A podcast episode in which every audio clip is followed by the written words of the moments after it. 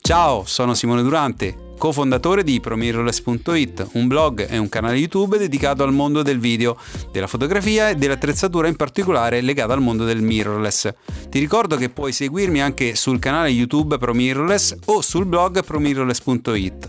Ma adesso andiamo all'episodio di oggi. Mi raccomando, buon divertimento e fammi sapere cosa ne pensi.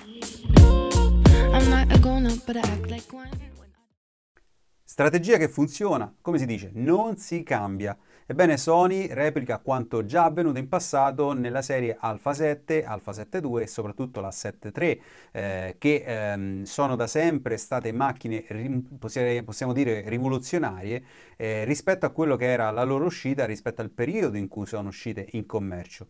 Ecco perché oggi Sony non poteva che riconfermare con la 7.4 un primato assicurandosi i prossimi e futuri 4-5 anni di supremazia assoluta su tutti i brand concorrenziali. Magari non sarai d'accordo, ma secondo il mio punto di vista così è. Se teniamo infatti in considerazione che Sony A7 III ancora oggi è in ambito video con tutti i suoi limiti, forse la macchina più utilizzata da videomaker di mezzo mondo e lo è a distanza di 4-5 anni dalla sua uscita, beh capiremo quanto questo brand sia veramente avanti nel percepire ciò che è realmente necessario per un videomaker. Sony anticipa i tempi e li mette in pratica eh, su modelli veramente invincibili. Interessante anche la strategia che Sony stessa mh, eh, ha fatto, ha utilizzato, facendo uscire prima la 7S3 con caratteristiche molto molto simili a, nuovo, a, questo nuovo modello, per poi uscire con questa 4 appena meno ehm, diciamo approfondita verso quello che è il mondo del video. Probabilmente se avesse fatto il contrario non sarebbe riuscita a vendere la 7S3. Questo ci fa pensare quanto bisogna mettere in discussione se si deve scegliere la 7.3 o la 7S3 oggi come oggi. Ma prima di tirare conclusione su cosa conviene o non conviene acquistare, andiamo ad analizzare quelle che sono le specifiche ormai rese note in queste ore mh, direttamente su internet. Questo è un video che vuole essere un punto di vista lato video e non un esame approfondito del mezzo anche da un punto di vista fotografico. E proprio perché si parla di video ti vado a ricordare un appuntamento per tutti i videomaker o coloro che vogliono iniziare veramente importante. Dal 28 al 31 eh, di questo mese terrò personalmente un workshop dedicato a tutti i videomaker o a coloro che vorrebbero appunto di diventarlo, chiamato Video Viaggiando. Eh, si tratta di un percorso formativo di quattro giorni che terrò sul Monte Conero in cui si impara a ideare, girare e montare un video. Se trovi interessante questo argomento, se ti interessa e vuoi approfondire maggiormente, trovi in descrizione a questo video il link per leggere e ascoltare il video in cui te ne parlo meglio. Ma ora ritorniamo alla Sony Alpha 7 IV e premetto che maggiori e più complete informazioni in merito le potrete poi vedere mm, la, su un altro video di Damiano e Roberto che tra le altre cose proprio oggi sono andati a provarla personalmente a Milano.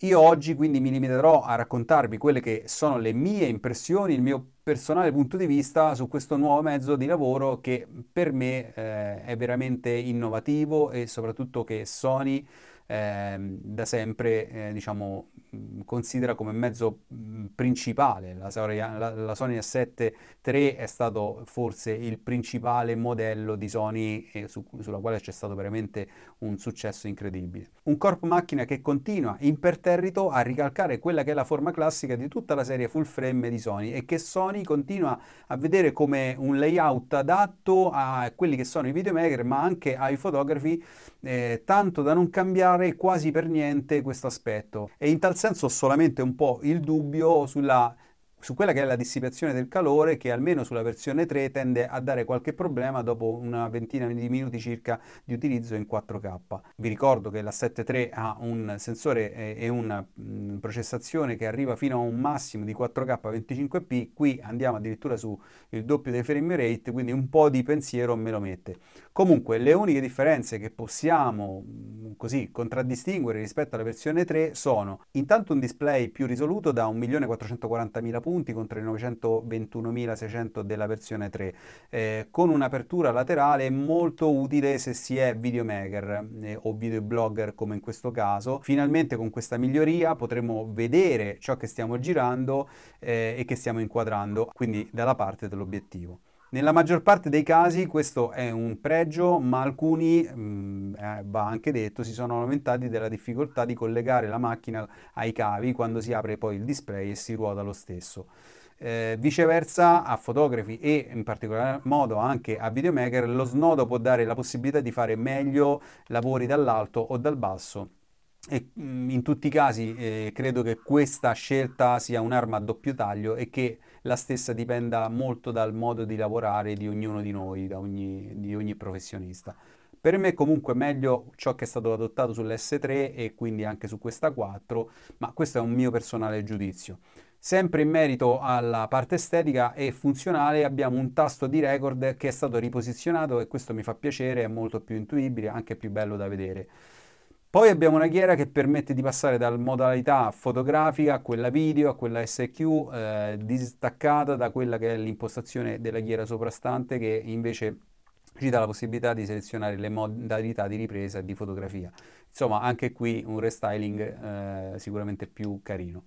Ora passiamo alla vera ciccia, il sensore è stato portato dai 24 megapixel ai 33 su questa nuova 4 e questo è importante. Questa possiamo dire che è una scelta che Sony eh, fa con consapevolezza e ci fa capire come mm, ci sia eh, piena visione del giusto compromesso tra qualità risolutiva e senso di utilizzo del mezzo. Per me questa è l'unità di misura perfetta, un giusto compromesso in termini di peso delle immagini e peso poi in post-produzione, per non parlare del fattore video che come ben eh, sappiamo un po' tutti, eh, quando il sensore è troppo grosso e risoluto non è il massimo per chi fa video per una serie di fattori tecnici che adesso non sto qui a spiegarvi.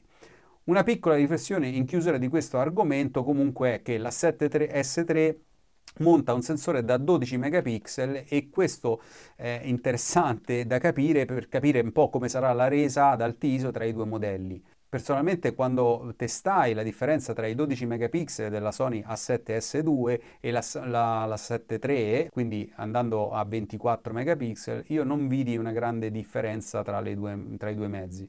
Ora però si passa da addirittura 12 a 33.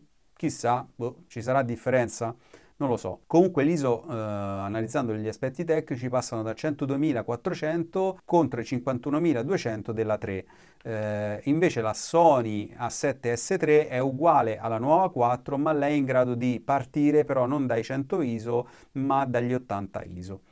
Eh, per quanto riguarda lo shutter speed rimane praticamente invariato, eh, si attesta a un 8 millesimo. Il codec viene implementato oltre che eh, come sempre dell'H264 anche con l'H265. Per quanto riguarda le unità di eh, storicizzazione ora abbiamo due SD di cui però una, una CF Express. Io sinceramente non amo molto questo tipo di upgrade perché ti costringono poi a cambiare il, le schede, a ricomprare le schede ex novo scelta discutibile. Un peso di 700 grammi, ovvero solo 50 grammi in più rispetto alla versione 3.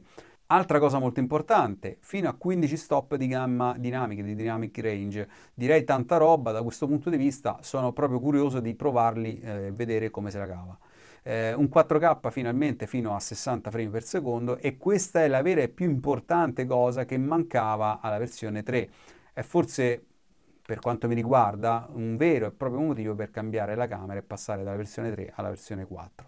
Mi riferisco chiaramente sempre nell'ambito video e quindi non me ne vogliate voi fotografi se faccio ragionamenti solo da questo punto di vista. Oh, per quanto riguarda il 4K in 60p mi chiedo, sarà in registrazione continua o si fermerà come sempre ai 29 minuti? Boh, questo per il momento non ve lo so dire, lo vedremo. Inoltre, e sempre parlando di 4K 60p, vi dicevo già prima, come se la caverà con il calore? Speriamo bene perché eh, il tutto insomma è un po' delicato, come argomento è un po' delicato.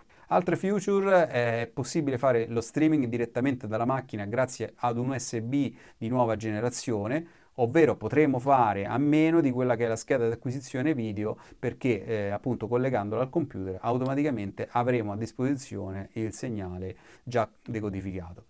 Altra cosa importantissima, la eh, 7.4 ha un HDMI grande, seguendo appunto ciò che è avvenuto già sulla Sony A7S3, finalmente anche qui l'HDMI grande che è un'altra delle motivazioni che mi rende eh, felice eh, in un futuro possessore insomma, di questa macchina.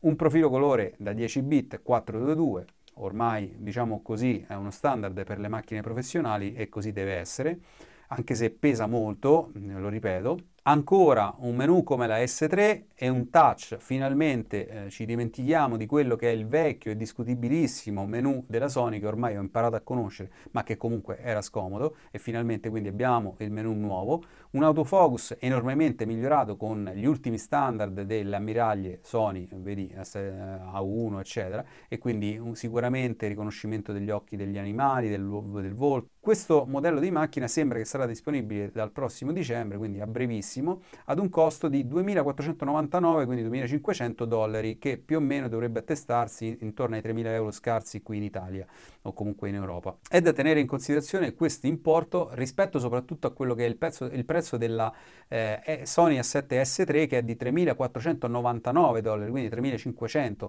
cioè 1.000 euro di differenza tra questi due modelli. Io mi domando, c'è veramente eh, motivo di, quindi di avere una Sony A7S3 o comprare quella ris- rispetto alla Sony eh, 4, 7 4? Beh, sta a voi la risposta. Per quanto mi riguarda, io tutta la vita prenderei la 4. Magari ci si può domandare se invece 1900, che diventeranno probabilmente 1500 per la Sony A7 III, valgono ancora o meno. Ora andando un po' a tirare le somme e ripetendomi con ciò che ho asserito all'inizio del video, credo che Sony abbia fatto veramente centro con questa nuova macchina andando un po' a delineare una macchina che possiamo dire quasi perfetta, sia per fotografi esigenti che per i videomaker che non eh, vogliono cimentarsi con delle cineprese, eh, mantenendo quindi la leggerezza, eh, con un mezzo dall'usabilità indiscutibile rispetto a una cinepresa e una macchina stabilizzata, perché non ci dimentichiamo che questa macchina comunque è stabilizzata su un sensore full frame. Personalmente le uniche cose che mi mettono un po' di, di, pensiero, di timore, sono relative al peso dei file, che da molti che hanno la Sony A7S3 mi è stato detto sia difficile da gestire in post-produzione se non con un computer di molta potenza e una possibile e probabile eh, surriscaldamento eh, vista la struttura della precedente versione che già in 4K 25p dava dei problemi. Staremo a vedere, sinceramente questo non lo posso sapere per essere perfetta, beh, avrebbe potuto girare anche in RAW. Io ormai eh, ne ho fatto anche un video, il futuro è RAW, quindi per me ehm, sarebbe stato veramente perfetto da questo punto di vista, però nessuna macchina e nessuno strumento è perfetto.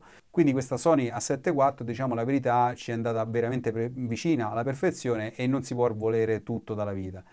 Io quindi vi ringrazio, vi ricordo l'appuntamento al video viaggiando di cui ti ho parlato, se vuoi tutte le informazioni le trovate in, eh, in calcio a questo video nella descrizione. Eh, vi ricordo inoltre tutti i corsi dedicati al mondo del video, li trovi sul nostro portale promirrorless.it alla voce corsi eh, e nell'ambito video trovi tutto. Ah, staremo a vedere anche il video di Damiano e Roberto che l'hanno provata personalmente e vedremo cosa ci diranno. A presto! Bene, mi auguro che questo episodio ti sia realmente piaciuto e ti ricordo che se vuoi puoi seguirmi anche sul canale YouTube o sul nostro blog promirrorless.it dove tra le altre cose trovi anche i nostri corsi di formazione dedicati al mondo del video e della fotografia. Chiaramente ci trovi anche sulla pagina eh, Facebook Promirrorless. Per ora ti ringrazio, ci vediamo al prossimo post. Ciao ciao!